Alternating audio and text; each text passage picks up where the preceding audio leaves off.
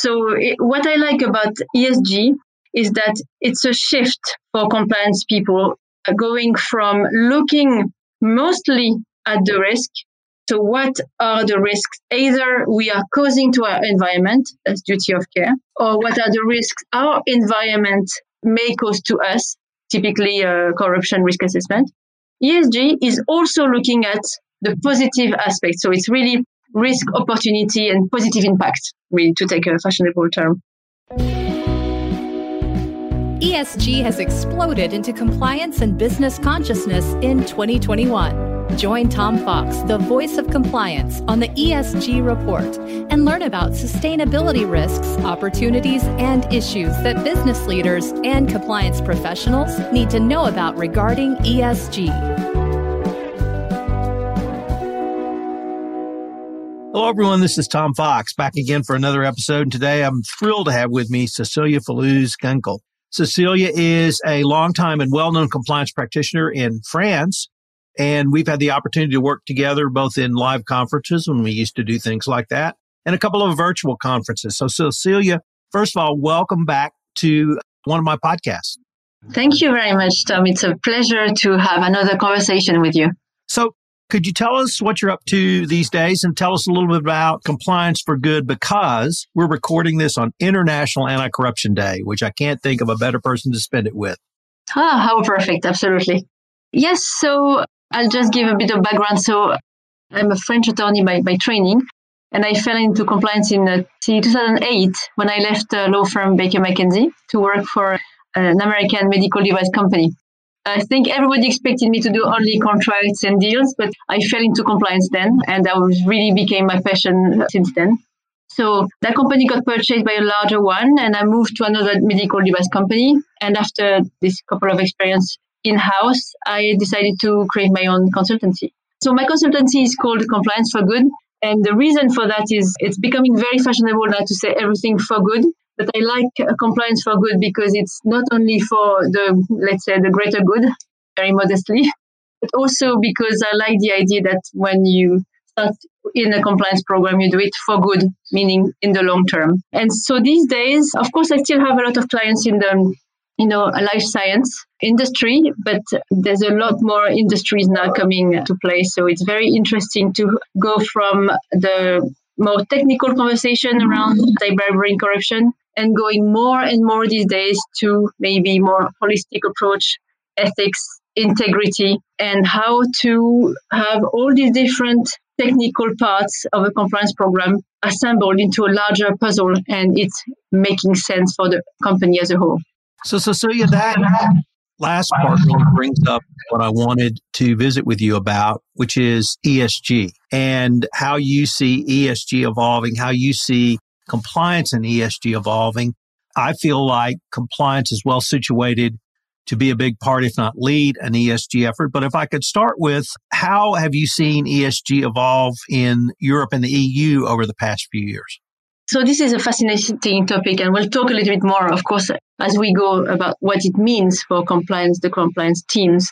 But if we take a little bit of a step back, it's interesting, first of all, to remember that ESG is a little bit of a tentacular notion. It's very broad, and many of the various aspects pre existed prior the current trend around ESG. Of course, for example, uh, environmental rules, the CSR, extra financial obligations, reporting obligations. They've been part of a, the corporate world for a very long time. I guess what's changed now with ESG is on the one hand, how the investment and the financial world have been behaving recently. For example, we see that ESG oriented investments have uh, risen in absolutely enormous proportion recently. I think I read somewhere that the uh, the global sustainable investment now is topping 30 trillion US dollars. So this has an impact globally. And what's interesting as well, which also helps, uh, if we bear in mind the compliance teams here, but also helps bring in the conversation is to see how many financial institutions are now ready to put a tag, a price, like a tag on ESG efforts of companies. And what's very interesting is how uh, the conversation on how this this better financial conditions are being going to be given revolves around KPIs and key performance indicators. This is something compliance people we know very well. So this is one first area where ESG is interesting for compliance people. So that's the first thing I think that caused the shift between what happened before with all the existing rules, CSR, environmental rules, uh, going to ESG is this role of uh, the uh, financial world. And on the other hand, it's also how very, very strict rules are becoming, are coming to light. Specifically, we'll talk about France in terms of ESG, specifically the duty of care law. It's more and more stringent. And it's really interesting to see how the EU has been at the forefront of these discussions. And what have you seen in terms of the discussions from the regulatory landscape, whether it be regulation slash guidance, or have you started to see any real enforcement actions yet? Right. So what we see currently in, in EU, in the EU, so I'm not really expert on like the overall, you know, of course, uh, all things ESG related in Europe. However, I find two very interesting trends. The first is, as I mentioned, regarding the financial world, and I don't think we've, for companies even have not been within this sector, the financial sector. Uh, it's the first time we really uh, have this conversation uh, where everybody's very interested in what's happening in the financial sector because it has an impact on the corporate world and we see it from the compliance office. So, um, for example, in the Europe, there's this new SFDR regulation that obligate that really obliges financial service companies to disclose how they count for sustainability risk in their advice and the decision.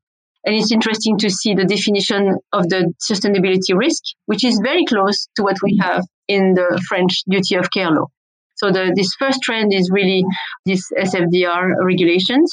And the second is the upcoming mandatory due diligence in terms of human rights, environment, environmental and governance due diligence. So this last topic is very important. So this is a, a draft directive and it's very much inspired by the French duty of care law. So the duty of care law is a 2017 law which requires companies of a large size, so 10,000 employees, uh, 5,000 employees, depending where they're, they're located in the world, to have what we call a vigilance plan. So this vigilance plan is basically a plan made of a risk assessment and remediation plan where companies identify the risks and remediation measures in relation to environmental risks, human rights risks, and health and safety. Not only within their realm, within their remit of their own activities, but also actually and more so for their suppliers and subcontractors.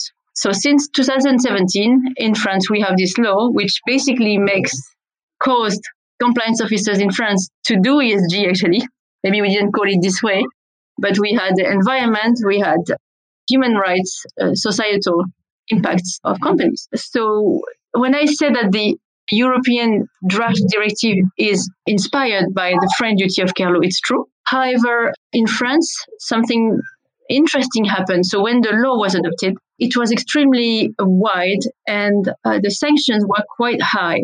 And the Supreme Court decided that reminded some principles. And basically, those principles were that the publication of the vigilance plan could not force companies to make disclosures on commercial uh, industrial strategy. That's one thing. The second, the Supreme Court completely struck down impre- imprecise provisions, instituting a civil fine for the inadequacy of the, of the plan. And lastly, it reminded that the liability of the company can only be engaged if there is a direct link, link between the alleged damage and the alleged breach. And all these precautions that have shaped the French duty of care law, we don't find them at all in the draft European directive. So basically, some commentators are very concerned at the moment because the the European directive, is seen as creating an obligation, almost a presumption of responsibility for the companies as to what's happening in the supply chain, rather than having to a need for proof and evidence of a link between the damage and the breach. So there's a this is a draft directive, and there's a lot of uh, growing concern about its uh, its drafted. Cecilia, I really like your focus on supply chains because in many ways I feel the EU is far ahead of the United States in things like human trafficking, modern slavery, and requiring companies to look at their supply chains much more closely. In the United States, it actually tends to be the general public who will become upset if they find out that a supplier is using indentured servants, slaves, or persons held against their will, whether it be in clothes manufacture or whether it be in tuna fishing or, or anything else. Well, let me change the focus a little bit about your consultancy and compliance for good. And I was wondering what types of questions you might be receiving from your clients around ESG, or conversely, is there any advice you're giving them specifically around ESG? So, one, it's the very interesting situation currently in, in France in this respect because we have this law I mentioned already quite a bit, the duty of care law, and we also have, as you know, the the French Sapin II law. And this is so interesting to see actually how. So I can have companies coming to me with one of these aspects, and what I lo- love the most is to make it a more holistic conversation, a more global conversation. For example, I give you an example of uh, I was working with this company who many companies currently, even small small ones, are having consultants do ESG impact analysis, which is interesting. So some for because they, they need it for their banks, some because they are smaller companies with investment firms on top and they need to prove their value and when they are going to uh, discuss the exit strategy. So you have the discussion. So many companies have this separate approach to going to see consultants and do this ESG impact analysis. That's one thing. On the other hand, they also have obli- the obligation to do this duty of care plan.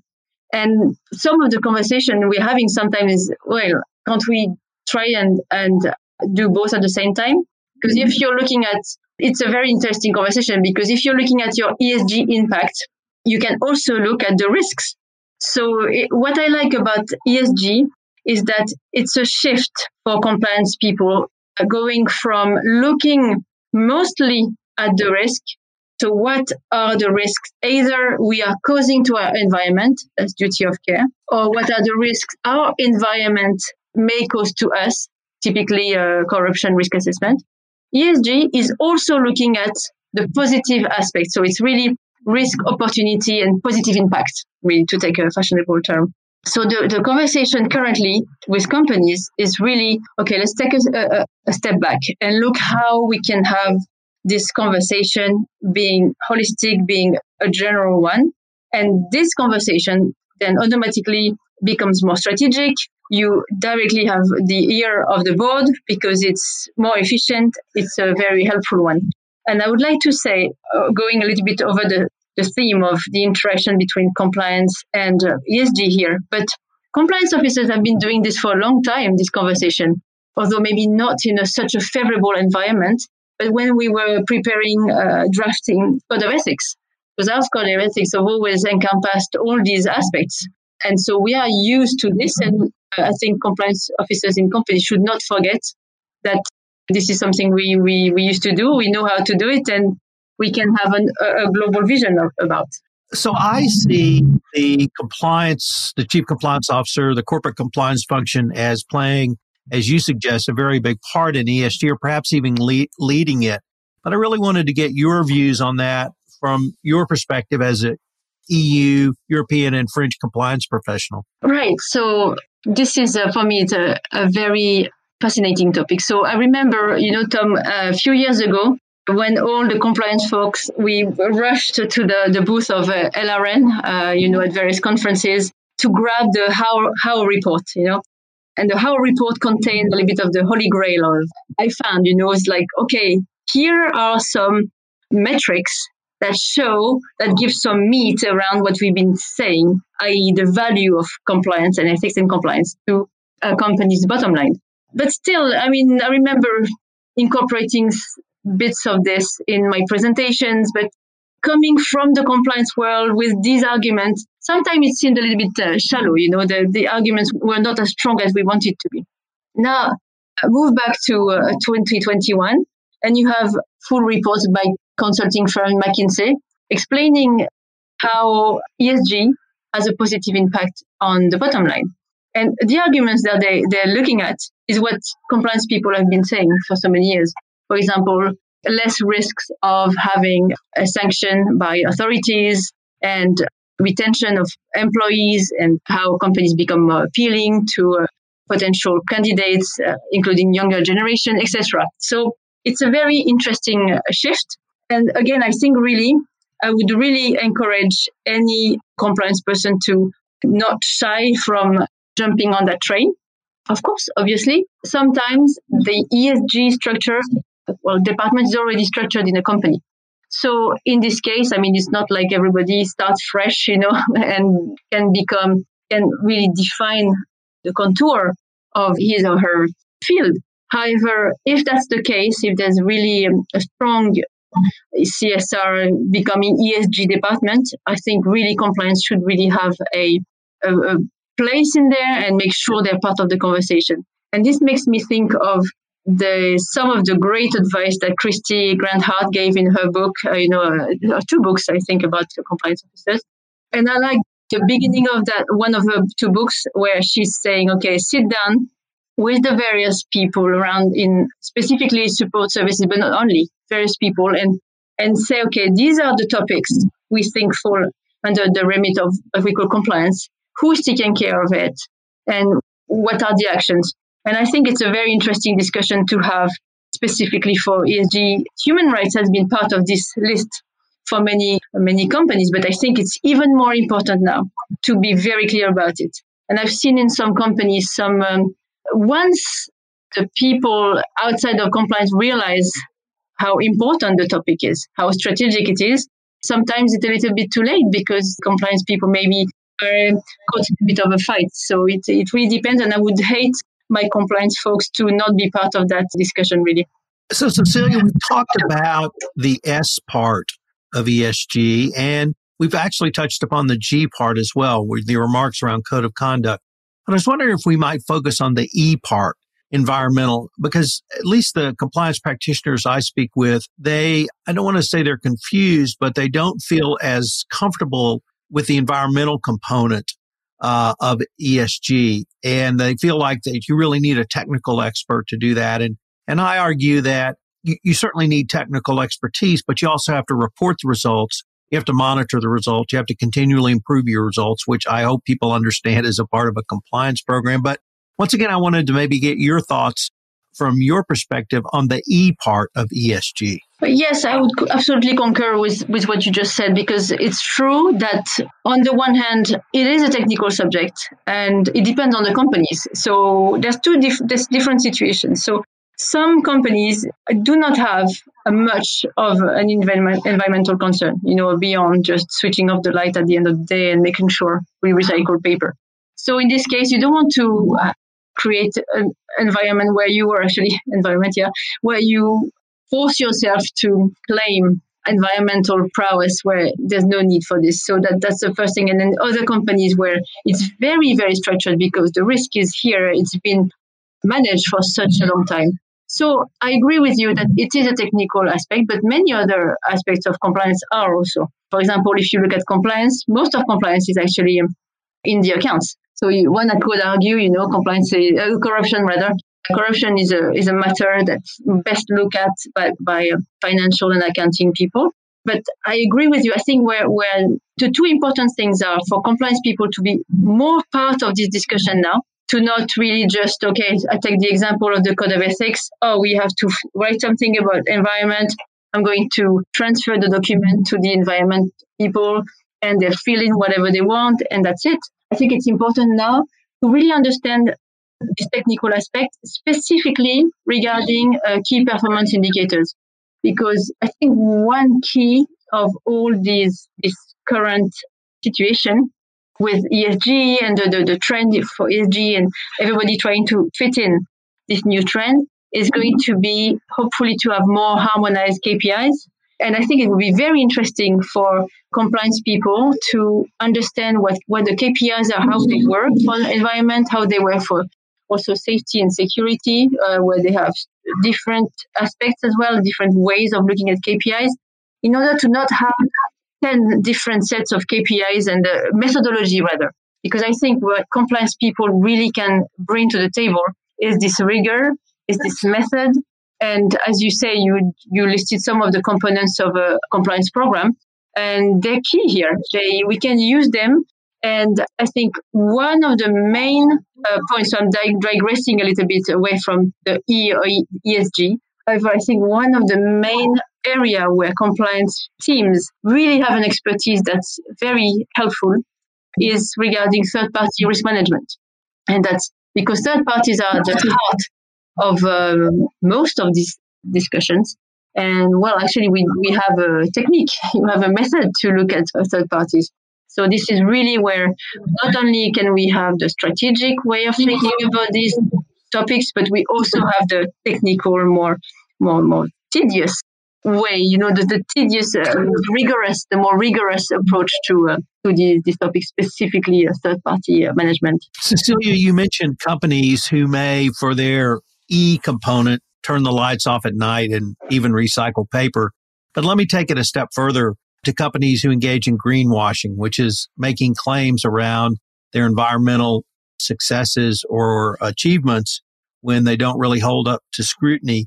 Do you see a role for compliance in either preventing, detecting, or remediating greenwashing? Yes. So again, I think with the the rigor of comp- the compliance approach, with compliance teams having been challenged for so many years around the efficiency, really the efficiency of the program, the auditability, the quality of the data, I think it's a very interesting idea to bring compliance to the table because compliance will not be able to help but challenge these allegations.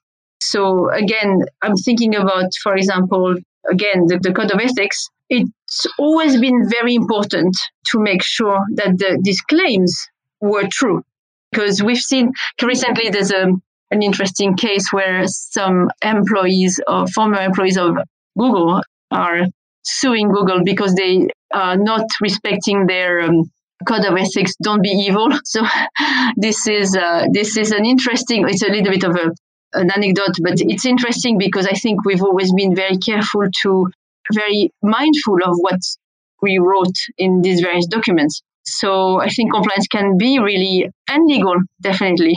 Compliance and legal can be helpful safeguards to uh, this kind of allegations.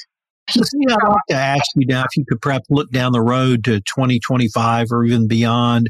Where do you see compliance and its intersection with ESG? And then where do you see ESG going?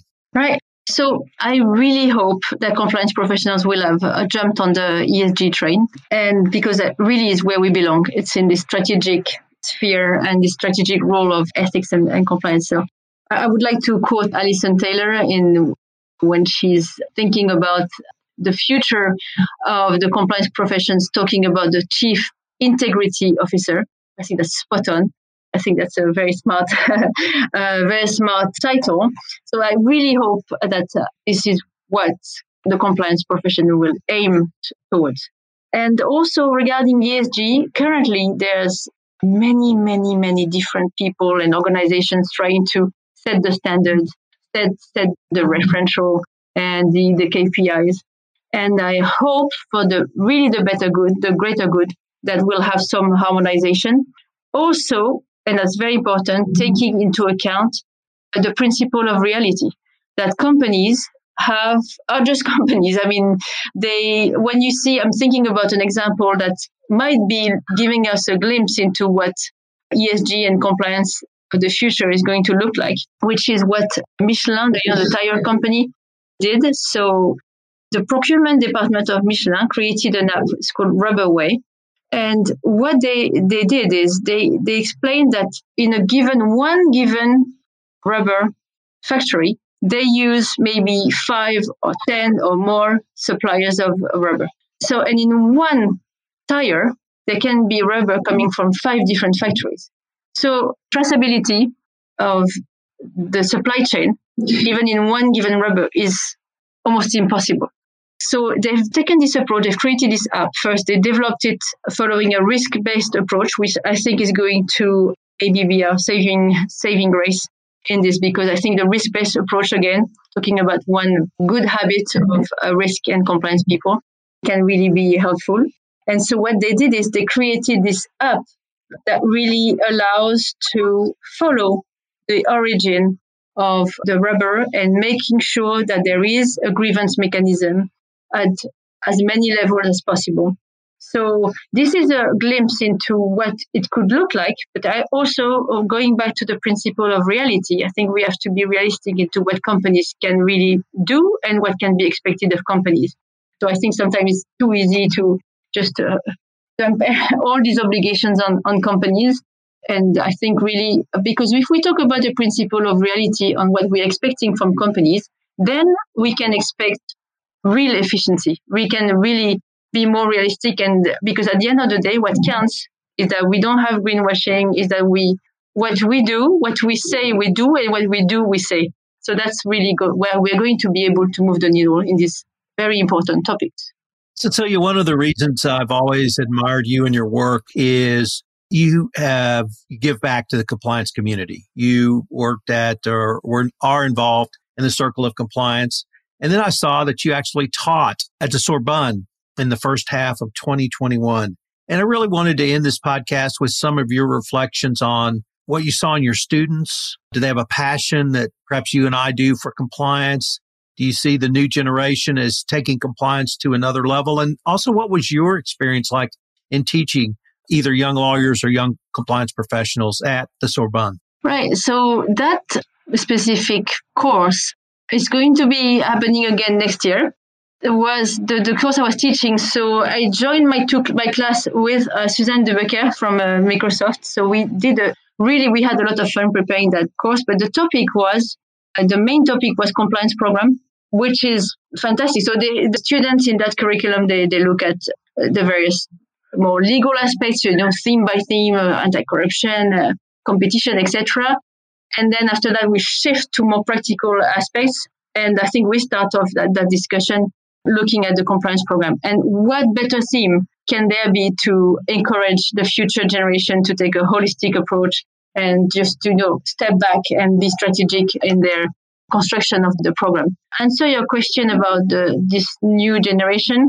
They're very practical. They're very lucid, I would say, in a way. They really want to change things from within but they're really curious to see if this is possible and how this is done. So they're very critical. They're very, which is good. It's really a challenging uh, crowd. They really are asking questions. They most of them have quite some experience already. It's a fascinating discussion to have with, with these guys. So, Cecilia, unfortunately, now we are at the end of our time. But uh, I was wondering if listeners wanted any more information on the, the topics we've discussed or to follow up with you on anything you've talked about, how could they do so? All right. So I think for some more information, ESG topic is really so huge. There information from everywhere. So there's some sources that I like to go to. So for example, EcoVadis, I find a very interesting information. Good Corporation as well, this kind of structure that, that we try to give a frame to this discussion.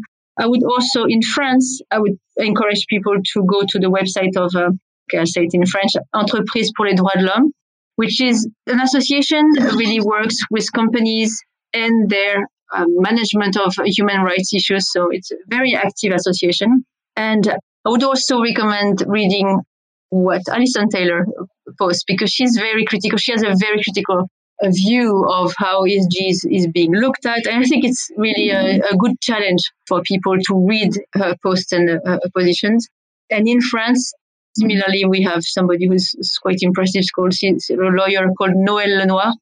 She's been a ministry. She's been a minister rather. She's worked in the Supreme Court. She's worked in the French Data Protection Agency. She's and she has a lot to say about duty of care, about ESG. So I would also recommend people check uh, what she writes out.